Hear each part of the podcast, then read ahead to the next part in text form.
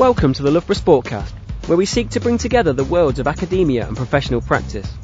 If you're interested in the latest research and trends in the world of sport and want to hear from experts from around the world, then this is the podcast for you.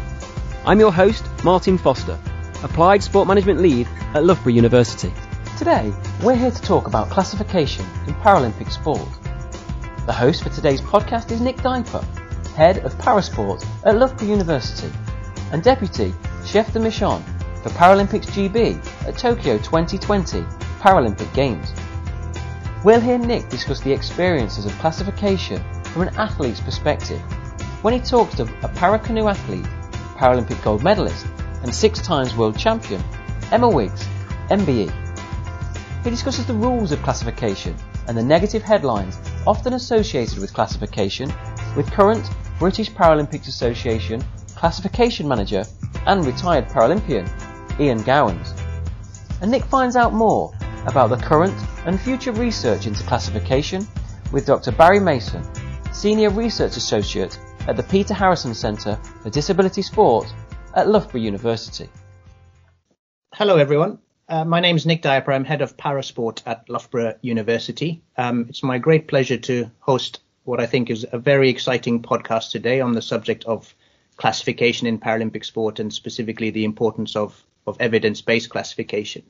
I'm delighted today that we've been joined by an, an excellent panel of guests to, to, to, join me with the conversation. So uh, before we go any further, let's introduce our, our guests very quickly. Uh, Emma, can we come to you first? Uh, my name is Emma Wiggs, and I am a para canoe athlete. I was a sitting volleyball athlete uh, for the London 2012 Games, uh, but won gold in Rio in para canoe, and I'm an eight times world champion. Thank you very much, Emma. Ian. Hi, Nick. Yes, I'm Ian Gowans. I'm the British Paralympic Association's classification manager. I've held that role since 2013. I've been in and around Paralympic sport for a number of years now, including being an athlete back in 1996. So last century, I was a swimmer. I competed in Atlanta in 96. Great. Thanks, Ian. Thanks for joining us. Barry? Yeah, hi Nick. Uh, so my name is Barry Mason. I'm a senior researcher at Loughborough University. So I work for the Peter Harrison Centre for Disability Sport, and I've been involved in para research since about 2007. But then since about 2015 onwards, I've been involved in more um, classification specific projects.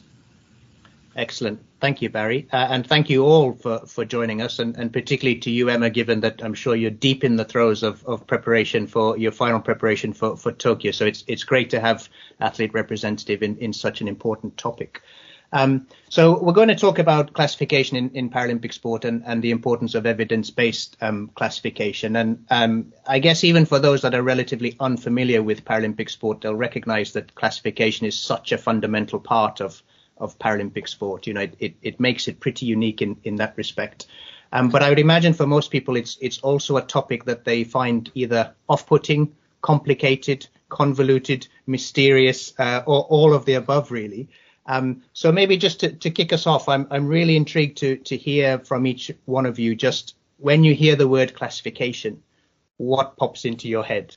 Um, let's start with you, Emma. Crikey, Nick. Um, I think it's been such a varied experience. I think horrendous probably comes into my head straight away, um, but equally the the word essential. Um, you know, it is absolutely crucial and fundamental to everything that we're trying to do as para athletes that we have a classification system that is robust and and valid. Um, so I think it's probably a bit odd to have two such controversial words, but I think from an athlete perspective, yeah, I think horrendous and, and uh, essential interesting choice of words there, Emma. Ian, what what about you? What pops in your head when you hear the word classification? Uh, I'd add Emma's essential um, and and unique. Uh, you can't have uh, a Paralympic Games or Paralympic sport without classification.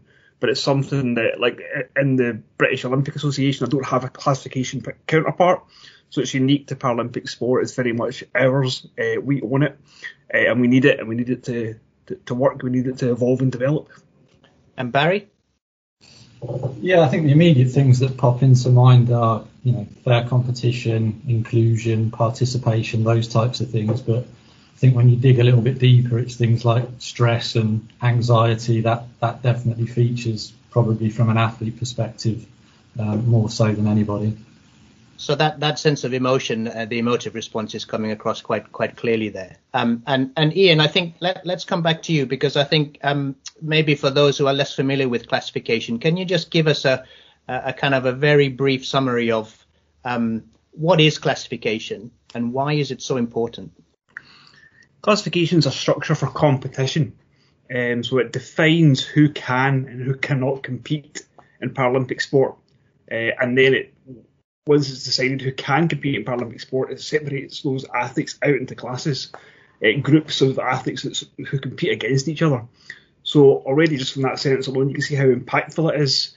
So the, one of the first things classification does is says yes, Emma can compete in in, in paracanoe, but other athletes with disabilities, some some of them cannot compete in in, in, in paracanoe. So again, right off the bat, it's going to be very, very emotive for those athletes who are outside of the sport and outside of Paralympic sport. Uh, and then it also shapes who Emma competes against. Um, so again, that's hugely impactful. Um, it, it, it, determines who are Emma's rivals in our sport. And Emma, if I can come to you because you, you, you touched on it earlier, like why is it so important for you from an athlete perspective, the, the whole classification piece? I think, Nick, because it is absolutely essential to creating a as, as level a playing field as we can. Um, you know, whilst also understanding and, and, acknowledging that everyone is is coming into parasport with a completely different set of um, abilities, and therefore it's really challenging. And I think to you know you have to learn to accept that as a para athlete that this these are the these are the confine confinements of para sport and therefore we have to understand that and accept that and then and then move on with it. So for me the classification is is always going to have boundaries. And sometimes you're going to fall at the top of that boundary sometimes you're going to fall in the middle sometimes you're going to fall at the bottom. And that again is a, is a very emotive emotional situation. You know in para canoe for example you can have people with no with no glute function or leg function competing against people with with one leg um, or or or, st- or two amputations and, and glute function. So it's a very, very um, challenging set of circumstances, but it is absolutely essential that the process of classification is therefore, you know, fundamentally driven on evidence and research um, and, you know, medical diagnosis and things to allow it to be as fair as possible. Um, but there's still some challenges challenges within that. But absolutely, for me as an athlete, uh, the, the, process I've seen evolve over over my time in parasport um, in a very very positive way to hopefully provide us with the credibility to then go and lay down these performances so that the public understand and there is that credible um, recognition of you know this is this is this is like for like competing in as in as fair a, as fair as possible situation. And, and Barry, if we can come to you from, from an academic or a research point of view, what, what are your thoughts kind of initially on, on classification? Like how, how do you see classification from, from an academic standpoint? Yeah, so from our perspective, we kind of have to just be as impartial as possible with the whole process because I guess from an academic perspective, we just focused on the evidence based element of classification. And I guess that's where we're kind of central, really, to helping sports provide that layer of, of evidence, really, to kind of back up and support their systems. So that's kind of the angle at which we would approach things from. So we'll we'll, we'll come back to that theme in, in a moment, but but Ian, coming coming back to you, sounds like there's a lot of rules surrounding classification, and and I dare say probably a, a few grey areas. But who's responsible for, for the governance of, of classification? Just just briefly. That's a good question. The IPC, the International Paralympic Committee, is the glo- is the global governing body of the Paralympic movement. So just like the IOC, the International Olympic Committee, um, is the global governing body for Olympic sport. The IPC, which is based in Bonn, is the global global governing body for the Paralympic movement. So in, th- in 2007, it established a uh, a classification code. So prior to that, there wasn't anything across sport um, that was um, guiding international federations of, of, what they should and shouldn't do within classification. Um, so the IPC established a, a code similar in intention to the WADA code to try and standardise, harmonise practices as much as possible. But within that framework, there was still a lot of scope for um, the classification rules to, specific to that sport So when Emma was competing as a volleyball player, the structure for classification in that sport looked different to this of new. Um, yeah, so like I said, the IPC uh, governs and standardises uh, Paralympic sport, but the sports have their own rules as well. Uh, and as an NPC, we're a voting member of the IPC, so it's a very global organisation. The international federations get a vote and vote on the on the wording of the code, uh, and the, the, the, the nations also get that vote as well. Thanks, Ian. Um, Emma, let, let's come to you because um, I think lots of people listening will be intrigued to know what, from an athlete perspective, what's it like to actually be classified? And, and Ian, obviously, you, you mentioned you, your own athletic career, so it'd be fascinating just to hear from from two athlete perspectives as to what it is actually like to undergo the process of classification. But let, let's start with Emma. And I, I, think, Nick, it's it's really important for, to recognise that every athlete deals with it differently. Um, I have always found the process of classification uh, incredibly stressful and emotional, and I think it's because when you have a disability, you spend a lot of your your time and your energy and your life trying to show what you can do, uh, despite your disability. And classification is the complete opposite of that. It is it is really them highlighting what you can't do. Um, and I have always found that an incredibly emotional process to go through. And then if, if you think about the fact that when you go through these classifications, you are at an international competition. So you're at the point that you've been preparing for all year. And then you're you're having to go through a very necessary and absolutely essential, but very very stressful and emotional day, some normally or part of a day, uh, in order to get through get through that process. Um, so it's a really tricky one because I don't think necessarily it needs to be as, as stressful and as emotional as it is, but I think it is always going to have that element because it is actually highlighting things that you can't do. Um, and and therefore that's what puts you in this category or or in this category. So I think maybe some people deal with it really well. I think I often found it incredibly stressful. So to be able to now know that we've got a, a really robust, um, really evidence based system in place um, it means that we don't have to go through it all the time because we've been through it and, and provided the, the information to get that confirmed status. So it's a it's a pressure off, but equally it's an evolving system. Um, but certainly I've seen it progress hugely, and I've seen the classifiers understanding of of what it's like to go through it improve. So maybe at the start when um, I, cause I used to cry every time yeah, and I couldn't help it. It was just this emotional response.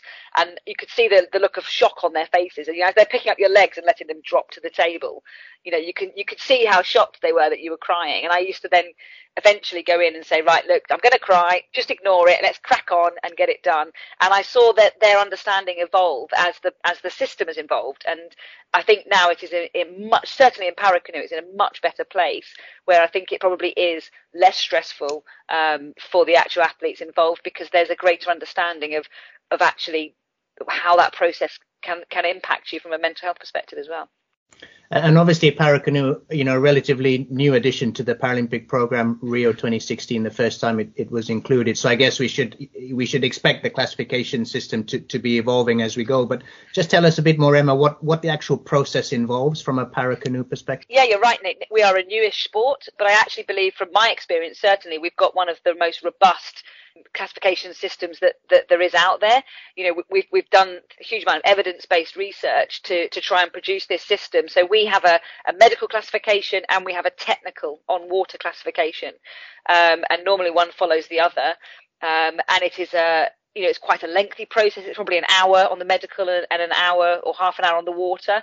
Um, and then they also look at it in race. So people have to do certain certain situations and certain skills and um, perform things at speed, and they're videoed and watched by classifiers on the water, and then they they also video and watch you in a race a situation. So that then gives them an idea of of how you're performing you know in your test compared to how you're performing in a competition. So it, it's got lots of from my point of view it's got lots of fail safes in there to to be able to highlight if maybe they've got something wrong. And i and i've seen that evolve over the years. You know i've um, I've lost two European gold medals to, to classification um, hiccups, shall we say, and the classifiers have then held their hands up and say, look, we've got this wrong. We need to tweak this, this, and this, and that's what you go through when you're when you're evolving as a new sport. But but certainly the process now with the medical and the the technical and that's done at a national level and an international level um, I think gives it gives it the credibility and uh, and consistency I think that, that that it deserves. And Ian, just before we bring Barry back in, if you can remember back to your competition days, what what do you, do you did you have a similar experience to to Emma in terms of just how emotional the process was, or what what were your experiences?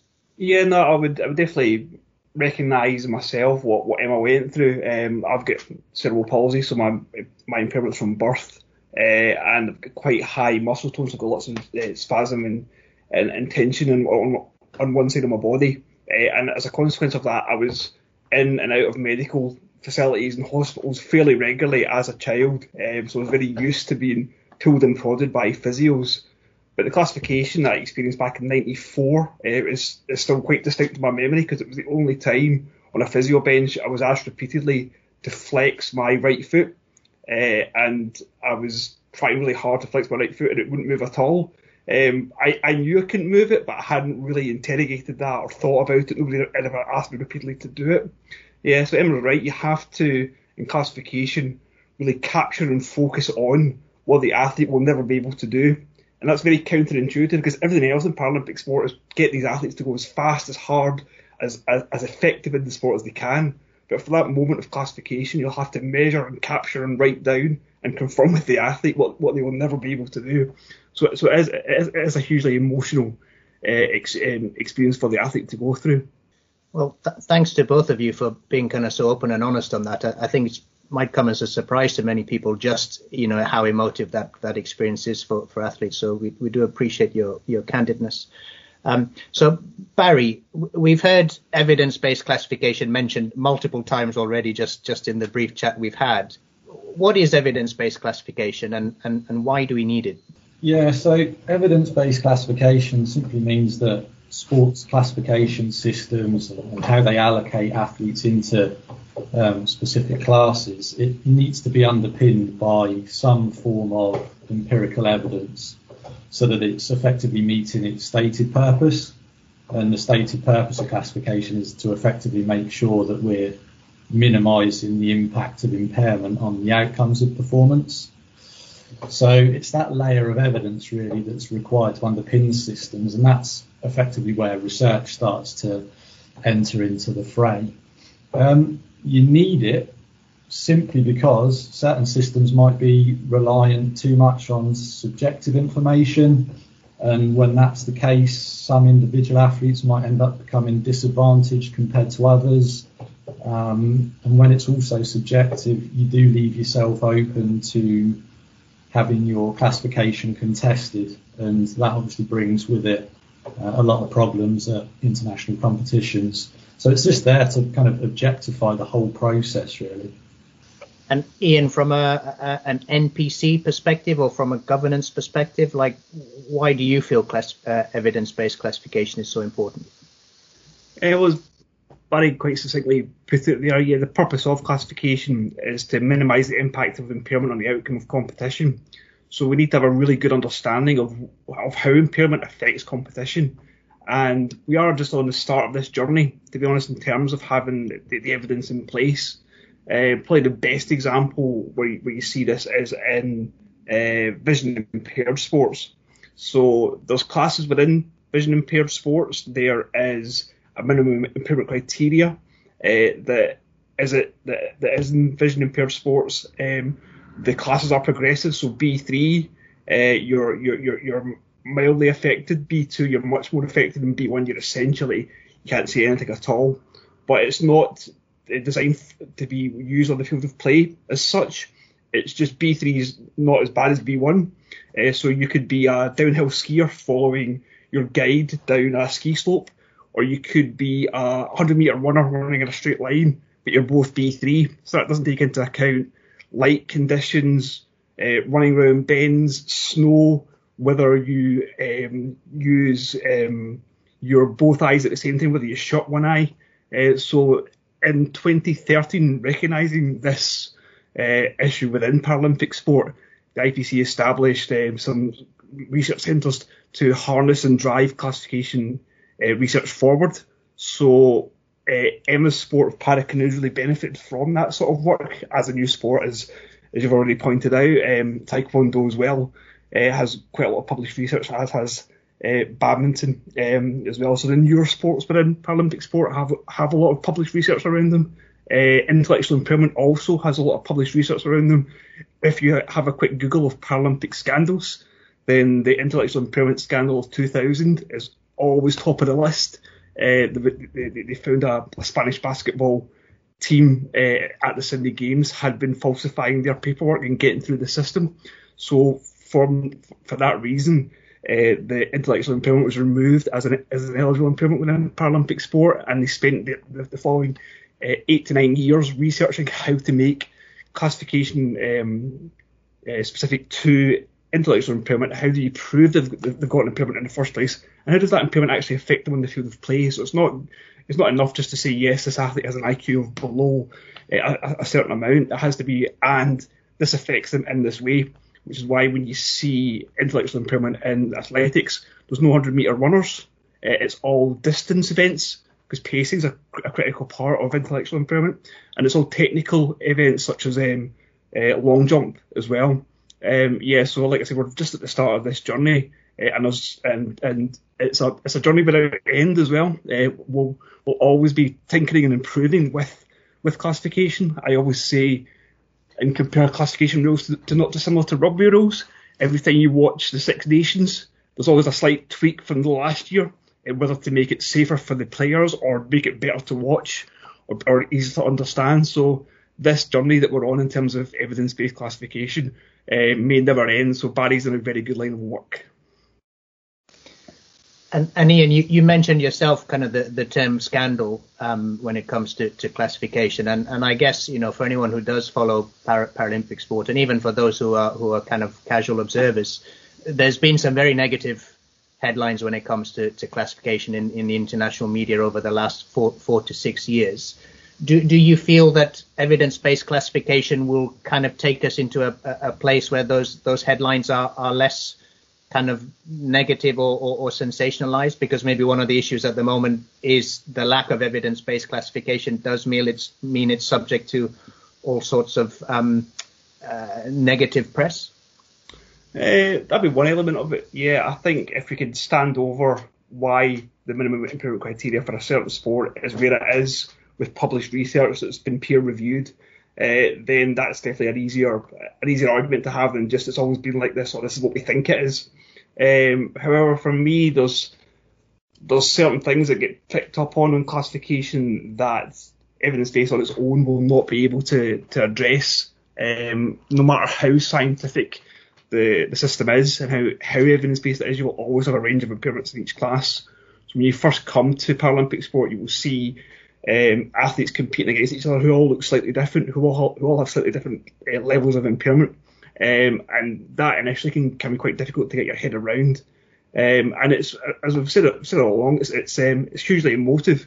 So that emotive nature of uh, classification will not go away with evidence based. Uh, and it's also very easy for people when they see an athlete win by a large distance uh, that they are they're benefiting from the classification system rather than think that athlete is just a really really good athlete and is just naturally much better than the other athletes that, that they're competing against. Yeah, so we definitely need more evidence-based classification system, but the education around classification, both within Paralympic sport and to the general public, needs to improve as well. So we have less um, less controversy. Having said that, though, it's a bit like anti-doping. Like there's brilliant work that goes on in anti-doping around the world, whether that's the actual WADA code itself. Uh, I think it's broken records in terms of how many governments have actually signed up to it. There's loads of like groundbreaking research in anti-doping. There's loads of brilliant education in anti-doping, but you only ever hear it in mainstream press when somebody does a a, a rule violation or test positive or countries get banned. So it's just one of those things that it will only hit the press when it goes wrong. Um, you won't hear about the hundreds of athletes that go through it and it works fine for them. And and Emma, how, from an athlete perspective, and, and as a as an athlete looking to defend her Paralympic title in Tokyo, how how does it make you feel when you see some of those kind of negative headlines around classification in in, in the media? Yeah, I think it's really hard, Nick, and I think it's a really interesting point that Ian made around the anti-doping because I was actually going to say the same sort of thing. I think we we with classification are probably where anti-doping was, you know, maybe five six years ago, and I think it's it is you know people are always some people are always going to find a way of pushing the system and uh, and cheating and it's re- it is a real shame that those are the ones that that make the headlines um, i think for me i feel um, I feel really confident, particularly within my sport. I've seen the work that's gone on. I've seen the development from the early days into kind of 2013 through to now to, to give me the confidence that we have got a robust uh, system, I think it will improve when we get more athletes because I think when you've got a small number of athletes, you have to have big classes to give you the field. So therefore, you are, you know, for example, in in one of the classes, uh, it's quite a wide class. I think there's seven, six or seven points between people. Now that's a huge range of, of disabilities. So when we get more people involved in para parasport, we will then be able to have this better, robust classification system, which will then split people into into more equal classes in terms of their their ability to compete and deliver. But absolutely, I agree with Ian. You know, you you can't just look at face value and think, well, that person's won by two and a half seconds, therefore they must be in the wrong class. You've got to look at the athlete themselves and the work that they're doing because we spend every single day of our lives trying to make the bits of us that work better. And therefore, you know, particularly in Great Britain, we've got the world's leading para canoe team, we are pushing boundaries all the time. We are setting new world records in every class all the time. And that is because of the, the training and stuff that goes into maximizing what we've got to be able to deliver in, in those events. So, you know, I feel proud really that, that I'm in a sport that has been able to, to develop that process. Um, but equally, you know, I'm proud of the fact that irrespective of where I fall in my class, which is near the bottom in one of them and near the top in the other, that's just the way it works. Um, I'm still able to compete and deliver against, you know, so-called more able athletes. So I think it should hopefully give give all athletes a, um, you know, confidence that it is it's what you do with what you've got that makes the difference, not necessarily um, write yourself off because you're you might fall lower in the class. So it's becoming very clear that you know evidence-based classification is kind of critical to the credibility of, of the Paralympic kind of movement going forward. And and Barry, um, no, no pressure on, on you or, or kind of the, the academic uh, elements of, of, of, research, but it, it feels like there's, a, there's some key opportunities here and, and a, a key, uh, I guess, responsibility or certainly role that research can play in moving us towards uh, a, a, better position. So, could you just tell us a bit more about um, what type of evidence-based classification is currently taking place at, at Loughborough? Yeah, so currently we're only really involved at the moment with uh, a project with the IWBF. So I'm sure you're probably aware of all what's been going on in wheelchair basketball, um, with them temporarily, I think, being removed from the Paris 2024 games. So the IPC kind of um, dictated to them that they need to come up with and establish some minimum impairment criteria so that's a project that we've got going on at the moment with the International Wheelchair Basketball Federation to try and help that sport um, establish some minimum impairment criteria, hopefully so that they can be reinstated for Paris 2024. Um, that's kind of the the aim and objective of that one. Other than that, historically, um, we have been involved, I guess, with um, the Para Va'a, some of the Para Va'a, the early work that went into Para Va'a um, back in 2015, which was an interesting one because that was all quite uh, last minute, really. I think, if I remember rightly, and Emma will be able to correct me if this isn't right. I think Para Kayak was on the program for Rio 2016, um, but I think the ICF um, and this Swedish research group that we were working with um, were really trying to make sure that Para Va'a could also be part of the program. So they were looking to quickly collect some data and information um, to see if we could create a system for Para Va'a to then be considered eligible by the IPC. Uh, unfortunately, that was a little bit too much to ask with those timelines, so so that one wasn't actually possible. But then, yeah, since then at the PHC, we've been probably most heavily involved in classification research with the sport of wheelchair rugby. That's something that's been kind of ongoing throughout the last maybe four or five years. And Emma, because you were presumably uh, one of the participants or one of the individuals who was part of the research for, for the para canoe stuff, do you want to just give us a, a feel for kind of what involvement you had as an athlete?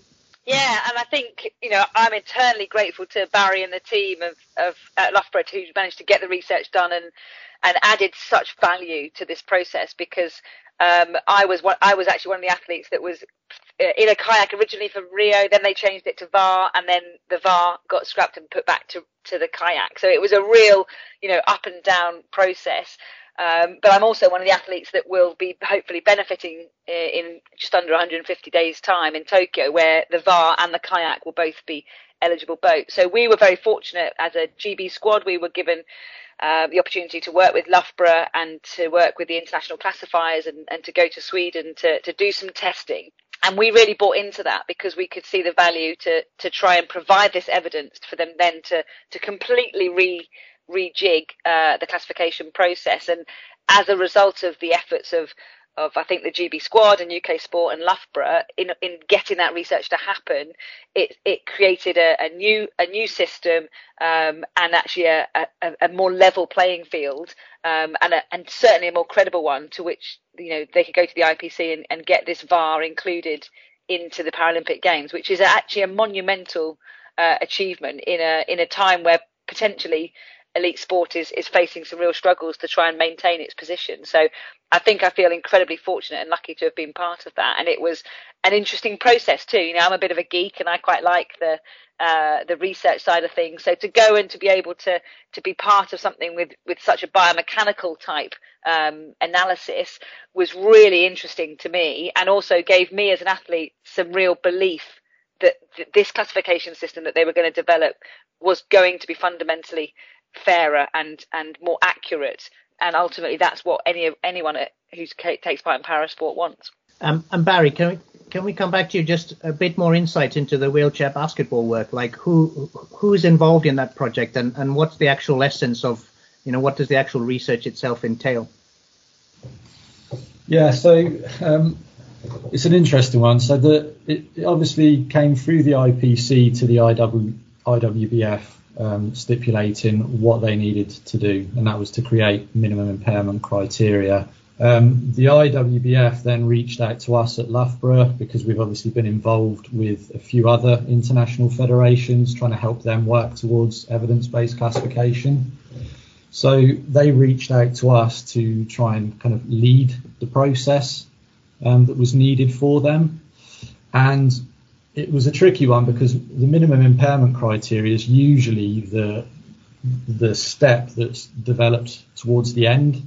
So there's like five step process usually for research in uh, classification, and minimum impairment criteria is usually the last one um, in an ideal world. But they obviously were under pressure to create this um, sooner rather than later. So what we've had to do is we've had to adopt what's known as a, a Delphi study. So you're looking to just gain expert consensus from individuals in and around the sport about what they think their um, minimum impairment criteria should look like for athletes to be eligible to participate in the sport. Obviously, you would rather do that by collecting some kind of objective scientific data, but with the timeline that they were under, um, expert consensus is kind of seen as a an acceptable alternative. So we're kind of still in the middle of the process of that at the moment, and it will start to um, unfold later on in the year, hopefully. And in your experience, Barry, what have you found as some of the challenges of doing research in, in this field? Yeah, well, there's there, there's quite a few. So I think Ian's already touched on maybe one or two of them. I think time is is a big big challenge um, to do everything um, properly. It's a very, very time consuming process from start to finish, if there even is a finish. I would say cost as well, because it's research. All research requires funding. Um, there's not a huge number of avenues out there for funding in kind of Paralympic classification, so to speak. Um, we've been fortunate once, maybe with a, a small grant from the IPC, but the IPC can't fund projects in, in all Paralympic sports. Uh, it's a bit of a challenge as well for some of the international federations to really support it to some extent. So being able to acquire funds to do the research is a is a big one, and then sample size. Um, that was the downfall really with the, the Para Va'a project in the first instance was trying to get enough people um, to prove that your evidence is robust effectively um, and that the IPC are, are satisfied with. Um, from my experience, it's always been quite easy within um, the UK. GB athletes are always very, very um, proactive with engaging in classification based research, but it can be a challenge sometimes to engage uh, international athletes. Uh, it's okay if you've got the backing and the support of the International Federation who are actively trying to promote the research, uh, which we've been fortunate enough with on this wheelchair basketball project and as well on some of the, the wheelchair rugby projects. But when you haven't had that kind of push from the international federation, it's a real challenge to, to get athletes to engage with the process sometimes. Barry, on that, do you think I'm just I'm trying to find solutions in this. So, um, you know, the obvious thing would be at an international competition, you know, athletes are asked to take part in the research when they're there.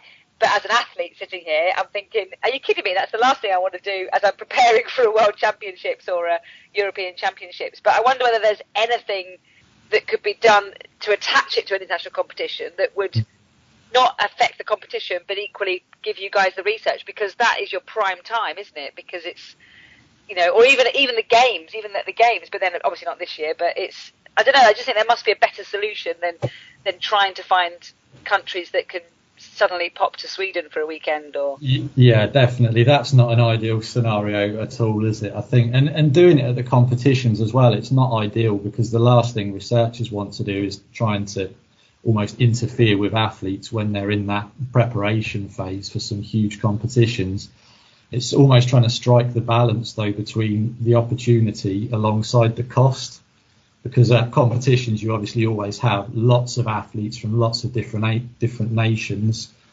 all in one place at the same time. So that kind of reduces the cost. Whereas if we were to try and I don't know collect data from athletes at training camps and things like that it's more travel involved more convenient for the athletes probably so I don't know the solution There could well be something in the future where we go towards classification centres where athletes maybe have to come into perhaps a university for classification specific purposes. Maybe that might work um, slightly better.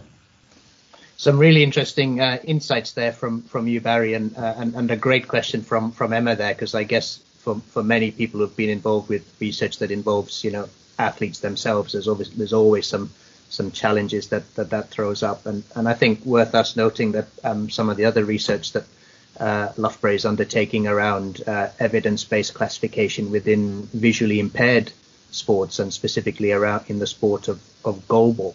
Um, Ian, I know you've been kind of involved in, in some of the, the the early stages of that, or certainly helping to, to facilitate that, that research in the first place. Do, do you want to just tell us a little bit about that and where you hope that project will go? Yeah, similar to what I said earlier about um, the the current state of the current status of vision impairment um, classification for athletes with a vision impairment. Um, yeah, goalball is in a similar position to all those other sports I mentioned, but, they've got a B1, B2, B3 eligibility criteria. Uh, all athletes compete um, as long as they've got at least a B3 classification. Uh, against each other, and they wear eye masks um, to, to, to, to uh, establish a, um, a, a, level of, of lack of sight that's, that's, that's, that's the same for everyone on court. Uh, however, like I've said, though, that doesn't really take into account different uh, people's vision. It doesn't really make sure that there is um, athletes with a more severe impairment coming into the sport.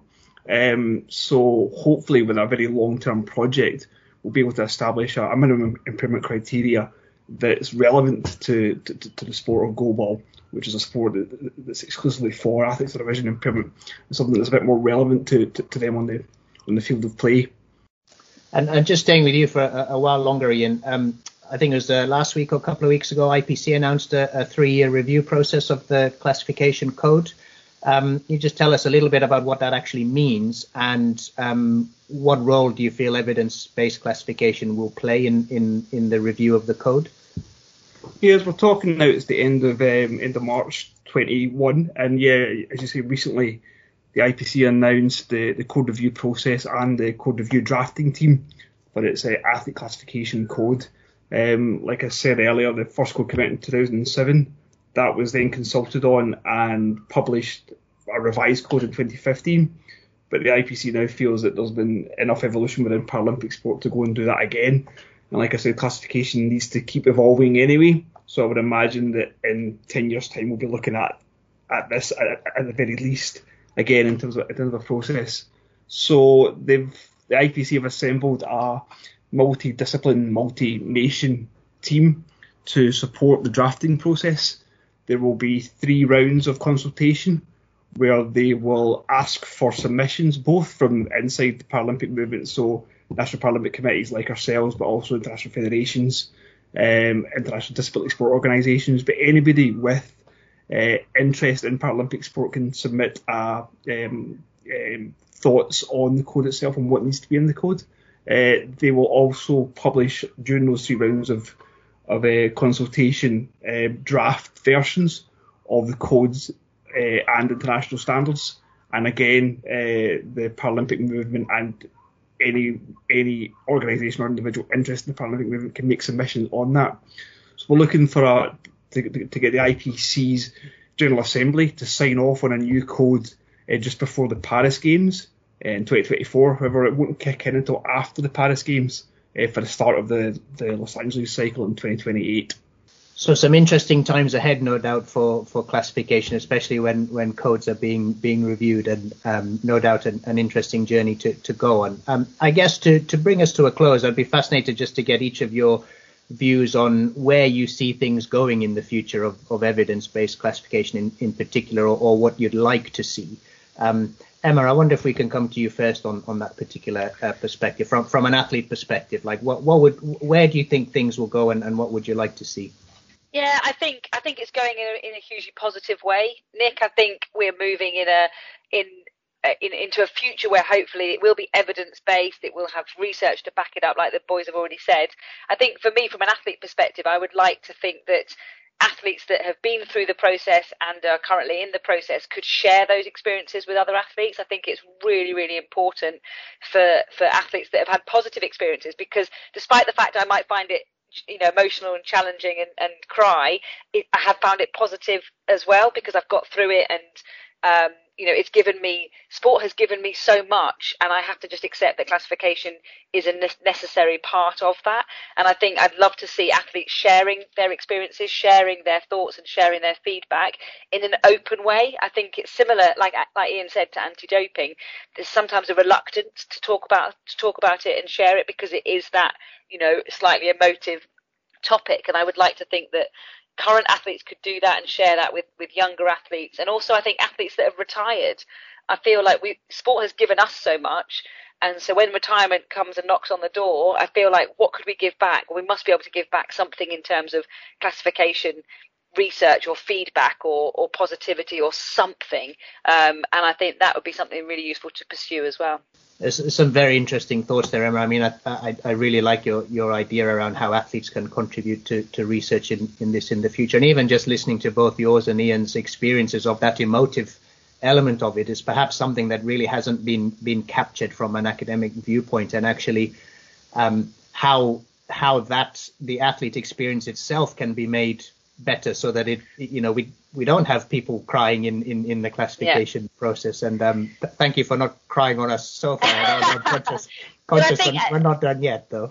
No no but I think also Nick you're, you're so right. I think there's other elements to understand. But equally if we if we share those if we can't share those experiences within our own sports then no one's going to be sharing them wider than that, are they? So I think you know we need to be better as athletes to to share it with with others going through it and say, look, okay, it's okay if you feel like this. You might feel like this. This is what it looks like. This is what's going to happen, etc., etc. And be really collaborative on that on that approach and and and recognise that it's okay to to feel about it in different ways. But absolutely, uh, yeah, I think uh, less emotion and more more positivity would be great. Yeah, sure. Uh, Barry, what about you? Where where do where would you like to see things go, or, or where do you think they will go from a, a research point of view? I think from a research point of view, it's quite difficult to try and predict where things might go. I think it's fairly clearly mapped out from a research perspective where we still need to go before we can kind of predict where we might need to take it in the future. Um, you know, th- this three-year review period it actually gives us uh, a nice bit of time to really just keep adding evidence behind tests of impairment for sports, how we quantify and how we measure their performance. So regardless of what comes out of the three year review process, um, it's valuable time really to kind of add a lot more evidence um, to the sports. I think one of the biggest challenges moving forward from a research perspective will probably be to establish more around intentional misrepresentation and, and how we can actually identify that uh, there's little bits of research starting to emerge on that, but I think that's going to be a big area for research in the future to really try and um, identify what that looks like. And, and Ian, I guess um, maybe the last word over to, to you from um, from uh, the perspective of a national Paralympic committee. Where where do you where do you see the future going? We definitely need um, evidence-based research to continue. We also need it to be implemented uh, in some sports. There's, there's quite a, a, lot of good research done, but the international federations have, have yet to uh, put them into actual rule changes. Um, I'm keeping an eye out for, for, for judo.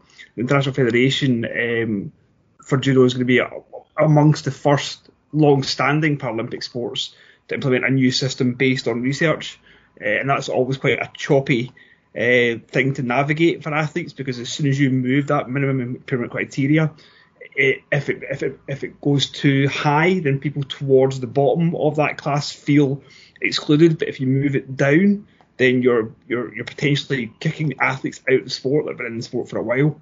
Um, so I would expect that to continue throughout the Paris and LA cycles as IFs implement the evidence-based research. And when you implement that sort of um, work, um, you will have uh, consequences that, that, that, you did expect, but also consequences that, that, you didn't expect. So again, we'll be coming back to the likes of uh, to, to, Barry and his colleagues to, to, to do the research again as as a as our understanding of um of, of, of the impact of the impairment on the out, of outcome of competition continues to to evolve and improve. Um, and from an uh, uh, an athlete's perspective of classification. I think the whole education piece around classification needs to evolve more. Um, as an NPC, the British Paralympic Association have stepped up our education post Rio. Uh, we've got some nice tools. We've got a, a very nice three minute video that explains everything very succinctly uh, on our website and our YouTube channel. Uh, and we've got some, some other good initiatives in the education space, but that needs to uh, bed in. It needs to win hearts and minds of people with long standing uh, negative opinions and experiences of classification, and we need the wider Paralympic movement around the world to also adopt and drive ahead with uh, with, with athlete education. But I like a lot Emma's uh, chat about using experienced athletes uh, to, to, to, to, to nurture and bring through the, the less experienced athletes as well, and get everyone talking about classification in a positive, constructive fashion, even though it's a bit emotional to go through. Uh, I liken it to as well as as a doping control test. It's a bit like um, a job interview or going to the dentist or even going through security at an airport. It's something that's essential that you have to do, but it doesn't mean to say you're going to enjoy it. Well, Ian, Barry, Emma, um, massive thank you to, to the three of you for, for your insights and, and sharing your, your expertise. That that's been a, a fascinating, albeit brief, journey through through classification and, and exploring you know the, the rationale for, for evidence based classification and, and why it's important. Um, Emma, very best of wishes and, and good luck for your final preparation for, for Tokyo. We'll, we'll, we'll be with you all the way, and it's um it's certainly been a real pleasure to for, for me to host this and um to kind of get your perspectives of what classification means to to the three of you, I guess, as key stakeholders in in the process. So the athlete voice and the athlete perspective, which is which is paramount to the whole thing. The the NPC perspective in terms of the governance and and ensuring things move forward and and, and develop, and then Barry from from a, a, research point of view and, and to hear all the good work that, that Loughborough is doing, particularly in this space of, of classification. So um, many thanks to the th- three of you for, for your time. Uh, it's been a, a really um, enjoyable process listening to, to you guys, and certainly I hope uh, everyone has taken something away from that. Thanks, Nick. Thanks, Nick. Cheers, Nick. Thanks for listening to the Loughborough Sportcast. If you want to get in touch and let us know any subject areas or experts that you'd be keen to listen to, then contact me, Martin Foster, on m.foster at lboro.ac.uk